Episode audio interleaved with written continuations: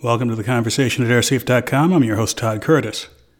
In the early hours of May 19, 2016, an Egypt Air A320 went missing on a flight from Paris, France to Cairo, Egypt. Later that day, I had a conversation with NPR Radio where we discussed the possibilities of what may have happened to the aircraft. The search is underway for Egypt Air Flight 804, which vanished from radars moments after entering Egyptian airspace. It was traveling from Paris to Cairo. And for more, we're joined by NPR's Eleanor Beardsley, who's on the line now from Paris, and Todd Curtis, who runs the website AirSafe, where he follows aviation developments. He joins us via Skype. Good morning to you both.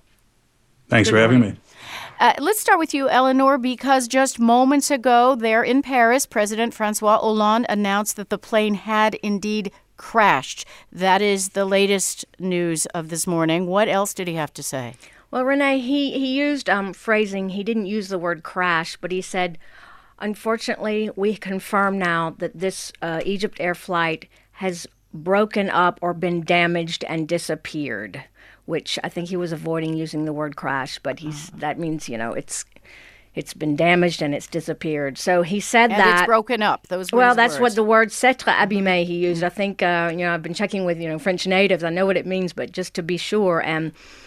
That's basically what it means. Um, although he didn't come out and say the word crash. Anyway, he also said no, you know, nothing could be ruled out. And he didn't. He mentioned terrorism, but he said we don't know yet. And he just said that Egypt, France, and Greece were working very closely together. France has offered to send ships to search the Mediterranean Sea where the plane was last, you know, tracked, and um, that that's where we are right now. Also, the Paris prosecutor has opened an investigation into the disappearance um, it said into the disappearance of the flight.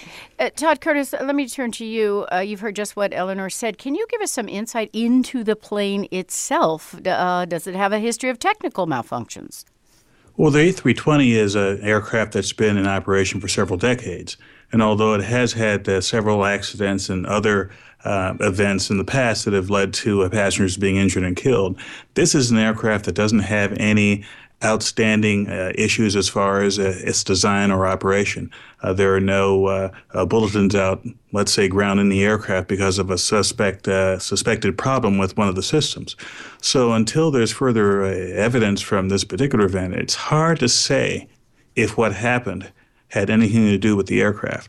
Well, we're, we're being very careful not to f- speculate uh, about things we don't know, but generally speaking, do you know what it means when a plane does not send out a distress signal in a scenario as we understand it in this well, case? Well, in an emergency situation, one where the crew has some sort of uh, opportunity to respond to something happening that's unexpected, it's not unusual to, to not see any communication from the pilots. The primary concerns in any sort of unusual situation is to first keep the airplane flying, and a second, maneuver the aircraft in some way so they can either safely continue the flight or safely land. Uh, communicating with the outside world is not a high priority. So, uh, the fact that there was no signal sent by the pilots, either a voice signal or something from the transponder, let's say a coded signal from the transponder, uh, doesn't necessarily say what may have happened to the airplane.